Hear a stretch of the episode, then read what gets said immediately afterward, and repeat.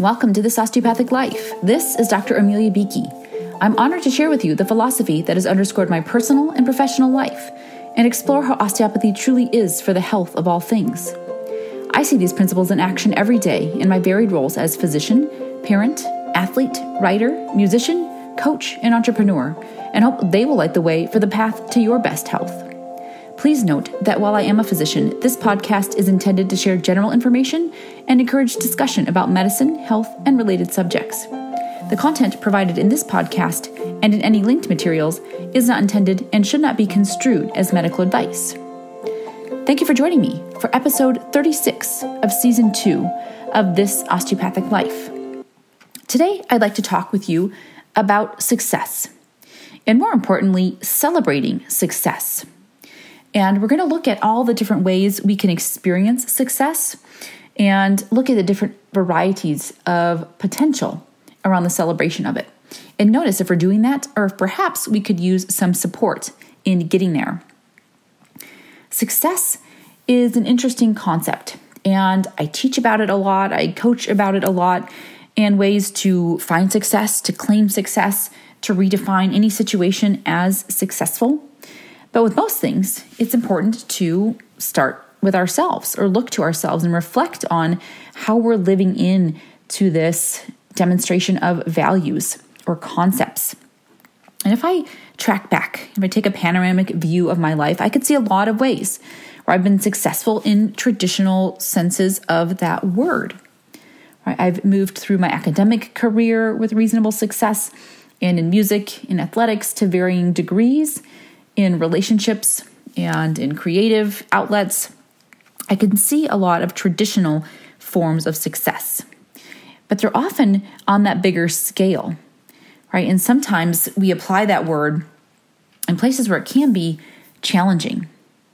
For example, for me, I have been fortunate to have had three successful pregnancies, and that's the way we refer to them. And that can be a really challenging construct in reflecting on how others may have experienced pregnancy and an outcome other than what it was that they desired. and so, how do we utilize this word thoughtfully, appropriately, broadly enough, maybe with some restraint, in order to be successful in the use of it? And some might think, oh my gosh, like we can't say anything nowadays. Someone's going to get mad or offended and perhaps, and perhaps that's not necessarily a bad thing.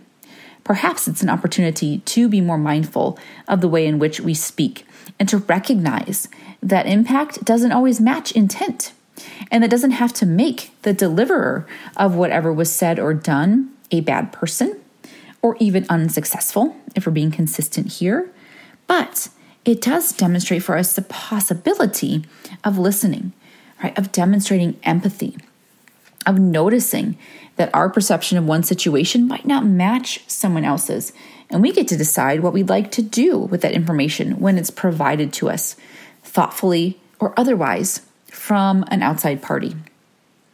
And so, thinking about how you view success and where it might be underutilized, right, where you could tap into that and really own and examine and embrace your greatness, where it might be overutilized Right? We have sometimes these constructs that everyone is designated as the champion, right? Everybody gets a medal just for showing up. And so we sometimes think, well, where do we even find success in here if everybody gets it? Is it success if we're all achieving it? And I'd like to suggest that maybe it can be, right? That success for me doesn't have to detract from success for you, and that there could be different ways of approaching it. Could be different ways of tuning in to what that means and why. Right? As you've been with me in this medium, I've shared with you that my gym is called Inconceivable Fitness, named after the Princess Bride. My dogs are Fezzik and Floor, and you know, I'm all in in that way. And inconceivable, I love sitting with that word and offering it up as a way to make whatever it is you're doing mean other than what you think it might mean. Right? Getting outside the box, getting creative. And so let's look at some options around success and see how there might be room to expand, see how maybe there's room to specify, and then hopefully see how there's room to celebrate. So, success, right, as a noun, can be the accomplishment of an aim or purpose. And so, this one often requires that we have this preconceived idea, notion, expectation, goal, right? So, to successfully achieve that thing, we're aiming for it. And we might have established our purpose either mentally, intentionally, verbally, in writing, you know, as a mission statement if we're operating kind of on a business platform. And so, accomplishing that which we set out to do, right? So, that can be one way that we achieve success. And think about a time in your life that this has happened for you and what that looked like. What did it look like to hold that expectation in advance and then finally come to that, right? To achieve that goal which you had set forth. And how did it feel when you got there? How did it feel when you set the goal? How did it feel at those various stages in between? And if you have listened to Unlocking Us, Brene Brown's podcast, we have a couple different opportunities in there, right? So we have her effing first times. And so, how did that feeling come up around the first steps you took toward accomplishing that goal? We have that kind of messy middle, that act two, right? Where everything's just really muddy and murky. And we maybe got over that, you know, accomplishment phase in the first of getting over the hump of the inertia piece. And then we had some of that romanticism and excitement of getting to know everything and that enthusiasm that comes with starting any idea. And then in that middle, right, it's just a lot of hard work. And so, what feelings come up there, both that might get in your way and those that kept you going? And then, as we got toward the end, when you began to finally see the light at the end of the tunnel, the finish line was in your view, how are you feeling then? You might still think, well, really tired, right? And I just barely crawled across that finish line. You might have gotten that second wind if you've been at marathons, right? And people look like they're barely moving and then they see that finish line tape and they're gone, right? They have another sprint left in them. And so noticing all the feelings along the way. And then how did it feel at the end? And noticing that sometimes we might think we're going to have this amazing feeling right, at the end of a race. And instead, we might be kind of deflated or disappointed. And that can come with this arrival fallacy and this idea that getting through something, getting to this completion, getting to a certain point or destination is going to be the fix, right? Oh, I'll feel so much better when. And don't get me wrong, and I've been at the end of marathons myself, having run them, and couldn't have been more glad that the race was over, right? And I just could lay on the ground and thankfully refuel. And so there can be relief there. And sometimes there is elation, right? And this finish line moment's going to keep coming up, and we see the tears of joy, knowing all the miles that went into it, and the idea that this would never happen, or when people beat their time that they anticipated, right? There can be a lot of amazing energy and feeling at the end of a race. But sometimes you think, oh, and then you think, well, am I going to do this again? Right? Which most of the time we say no. In mile 20, everyone's saying, you're not signing up for this again. And then we finish, and then we think, well, I could have gone better, right? We'll go there. We didn't quite get our time. Or if we get our time and we think, well, if I did that and I had that much left to give in a kick, maybe if I would have fueled like this, I could have actually gotten this many minutes faster, right? Or we say, oh, that was fun. And maybe next time I'll. And so, how long do we actually stay in that moment of accomplishment and allow ourselves to feel that success? And what would it look like to actually celebrate it? Another version of success is the attainment of fame, wealth, or social status. And this one is so interesting and comes up quite a bit now, right? As we have different demonstrations of what worth and worthiness, and we've talked about that, right? 100% intact for worthiness but what those concepts are, what the constructs are socially, and then when we work to achieve them. So if we see success as this external marker of a dollar amount or assets attained, fancy houses and cars, you know, climbing the social ladder, there can be success driving factors in that because we're aiming for something, right? So we have these numbers and we are putting steps in place to get there if they're super far out there, and there's no problem with a big dream, right, and a big goal. But if we have no steps in between that make sense or that we can see, it can become very overwhelming and then it paralyzes us. And so if we're currently making $25,000 a year and we want to be making 2.5 million, right? Making that leap can seem like, what besides winning the lottery is going to get me from there to there?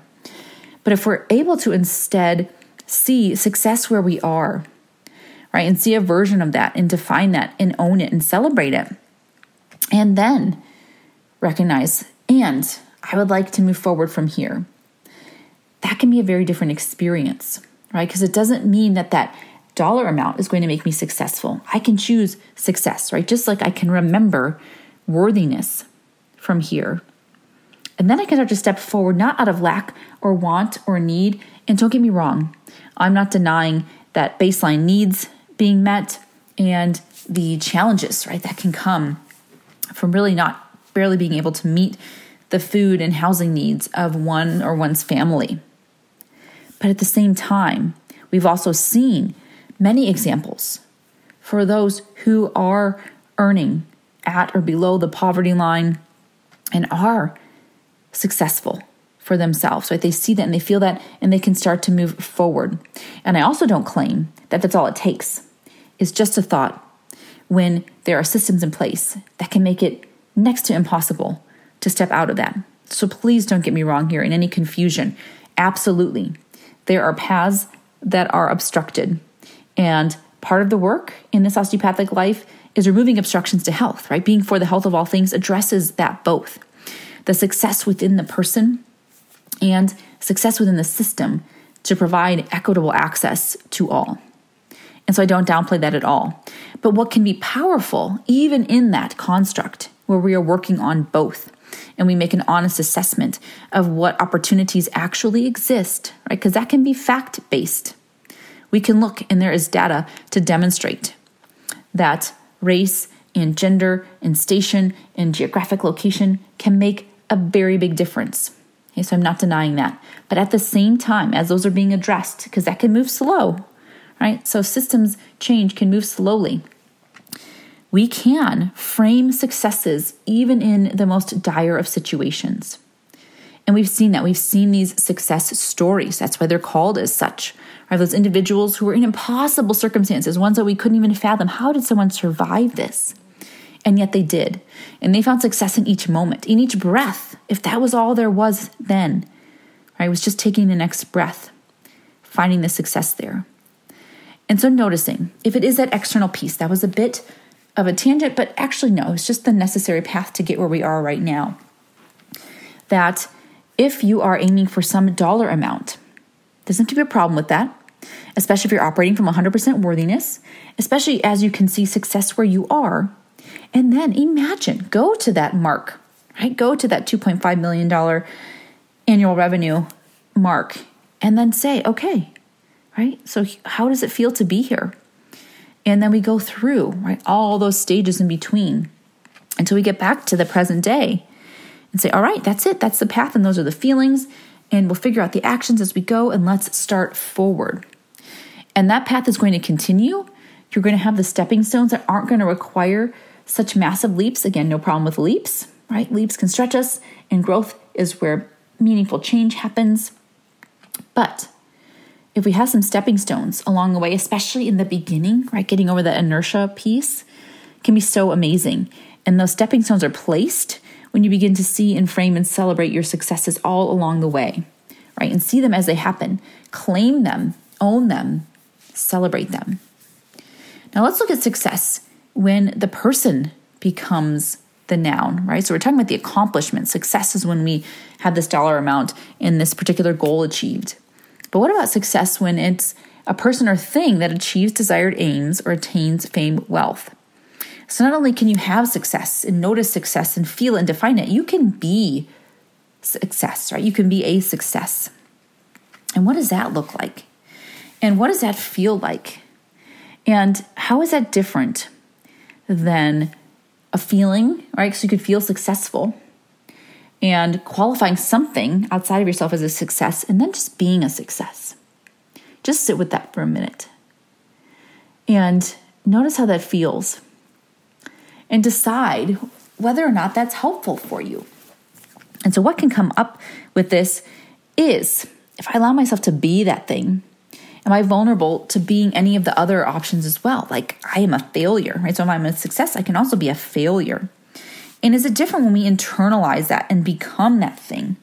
Right? And that's sometimes where shame can come in when we actually equate ourselves with the thing. And then instead of seeing this external act that happened, right, this external marker, oh, I was successful when I did this, right? Or I had success even. That takes it one step out.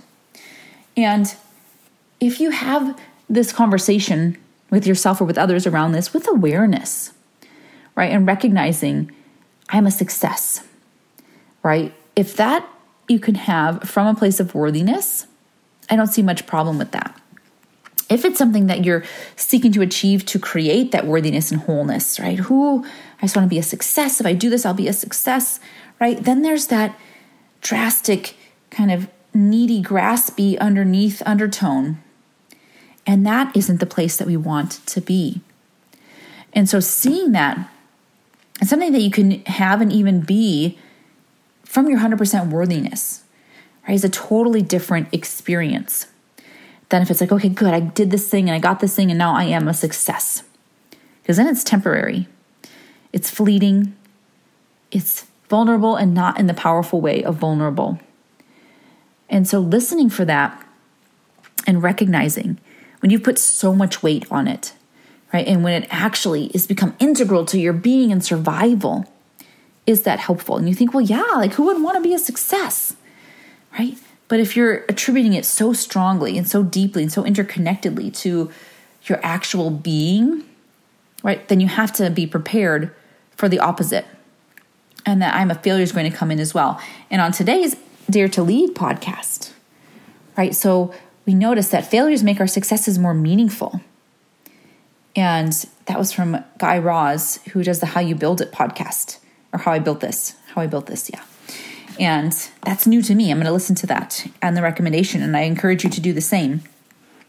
But recognizing that absolutely there's room for both.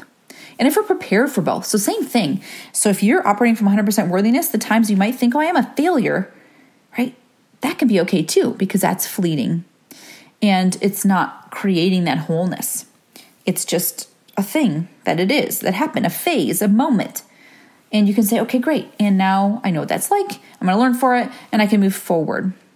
So, noticing that nuance in between there when it's defining us at our core, or if it's defining a moment, or if it's simply something that happened, or simply a way that we were for this temporary amount of time.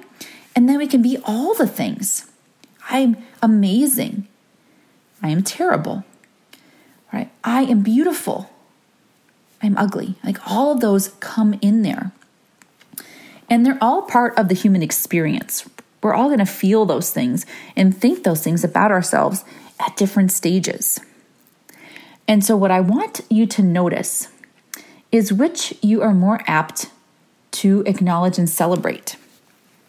So, which one are you going to pay more attention to? The failure or the success? The beautiful or the ugly moments? right? The ups or the downs, the connection or the loneliness. And all of them are part of the human experience. But which really get our focus?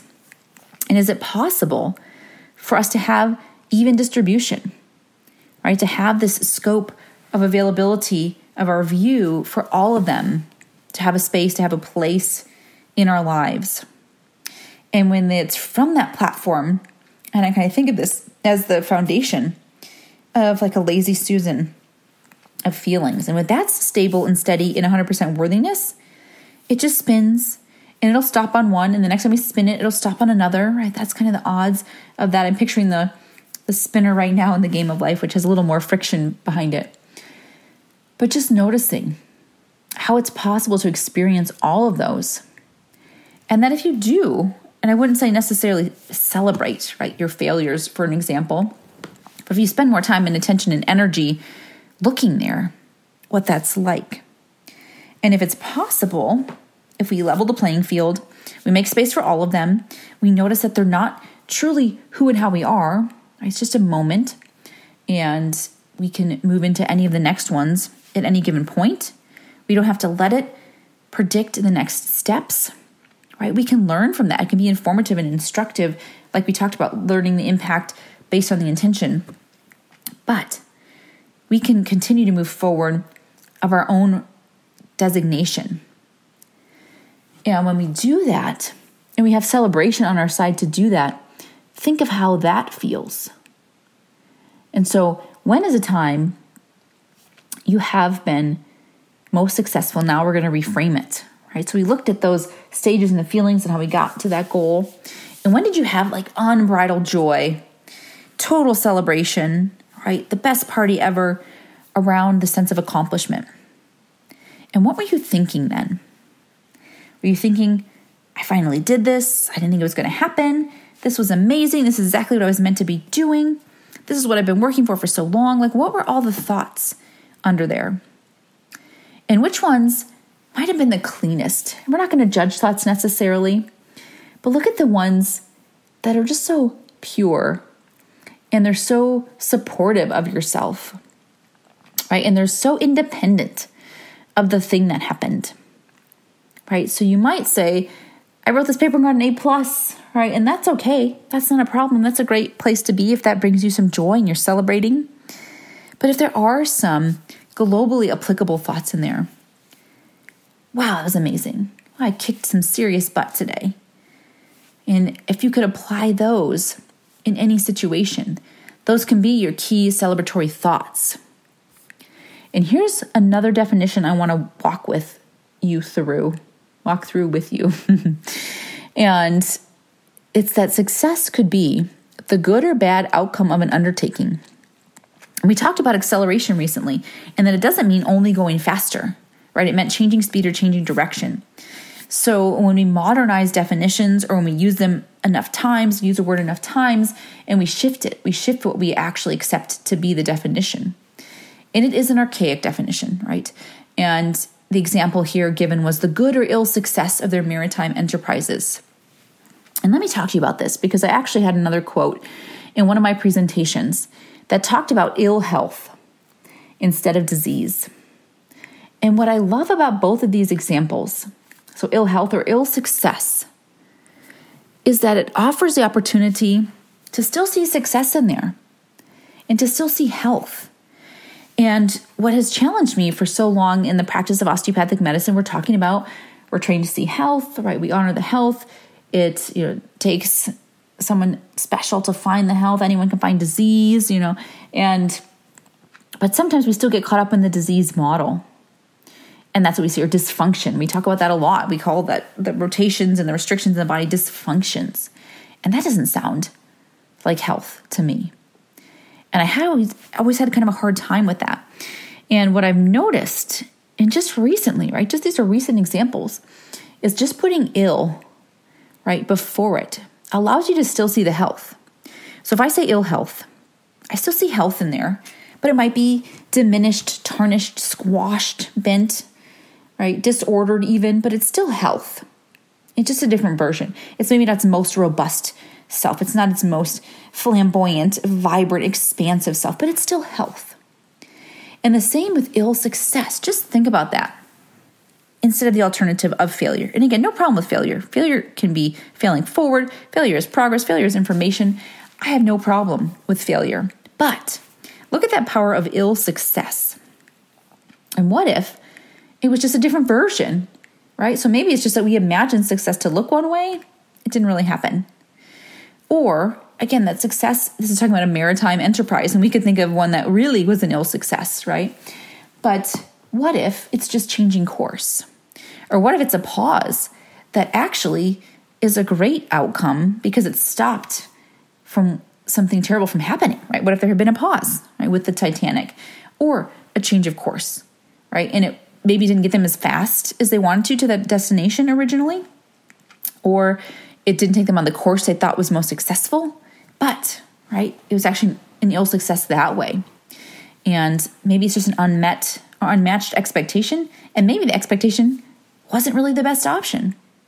And we find that out sometimes afterwards. So just applying the word ill in front of these positive words instead of their total polar opposite negative word that we've connotated in the modern world, I would love to do that experiment. I have a couple writing experiments to run through. But just consider that ill success.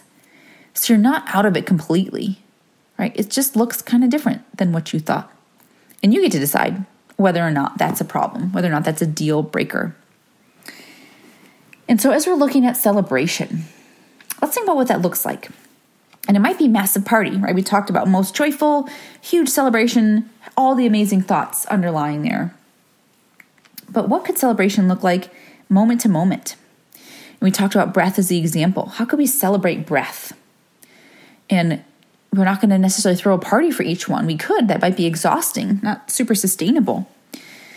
But it could just be a thank you. It could just be the noticing, right? Celebration can just be in that exchange, the eye contact, especially right now. Right? That's the main means of communication we have. Celebration could be in some acknowledgement, right? A note written. And we'll write thank you notes to other people. But do we do that for ourselves? And that might seem silly. But what if you did at the end of the day, even just in your journal? I appreciate this that happened today. I celebrate this success. What would that look like? And how could you extend a note of gratitude to yourself in that? What about in that bigger way? So, when does it merit that? And in this time, recording this in November of 2020, many people are celebrating the Christmas holidays earlier, if that's a tradition that they follow. They're like, you know, people who usually have a firm only until after Thanksgiving Day think we just want some celebration? We're bringing it on. This is going to be how this season is successful for us. And so you get to decide what celebration looks like, what restrictions you put on it, what limitations you release, and just open up for your optimal enjoyment and for no other reason than just that. All of that is available to you. And that can be such good news. Thinking about how you celebrate with and for others. And this one as well, when we are in our worthiness, and you're going to think, you keep saying this, and it means exactly what I think it means. And it means exactly what you think it means, even if you don't believe it's possible or accessible to you. I promise you it is. So stay with me in that. But if you're operating from there, the celebration with and for and from others is experienced on this elevated plane. Because we're not turning to someone and hoping that their cheer for us is going to make us feel better, right? And as long as they do that, right? As long as they do this, then I'm good. I know I'm good. We can still own it and love it and appreciate it, but we're knowing that it's not defining us and it's not claiming our value in any way. And so instead of that lacking, right? That scarcity set around it. We're abundant and we say, Yes, thank you. Like I celebrate with you and for you, and I accept celebration from you. And we honor our whole selves in that. And it's just exponential growth because no one's co opting that celebration for themselves, right? When we're celebrating in hopes of being validated, we kind of pull it in and claim it, right? And so this is like, taking the stars out of the sky and trying to hold them close to our chest so nobody else can enjoy it because we need this star to help us glow and be complete. But instead, when we're celebrating together from our own independent worthiness and the shared worthiness that we all have, right? Because it's the same 100% for everybody. Then the stars can stay in the sky and we can all see them and appreciate them and we can claim them, right? So think about when somebody gives you a star as a gift or names a star after you as a gift so, even in that having of it, you leave it where it is because you don't need to hold it, you don't need to contain it, you don't need to own it, right? In that tangible sense of the word, in order to appreciate it or to even be connected to it on a deeper level.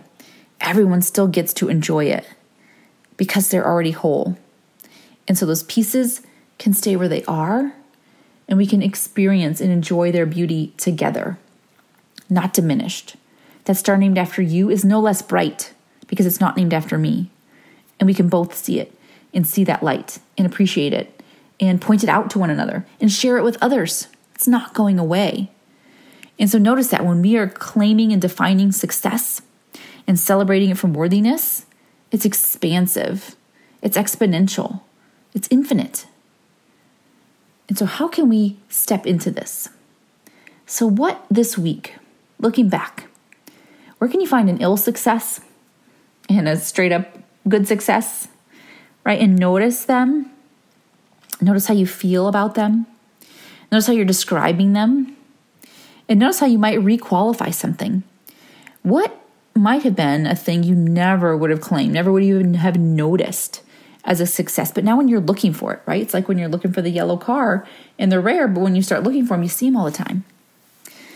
And seeing that, noticing that, knowing that, why not? Why not paint the world in success? Because if you're coming to it from worthiness, you don't need it, right? And you're not taking it from anyone, and you're not diminishing anyone else's success. So there's the space that we can be, and we can truly celebrate together, apart, in sharing, in supporting ourselves, and in supporting each other.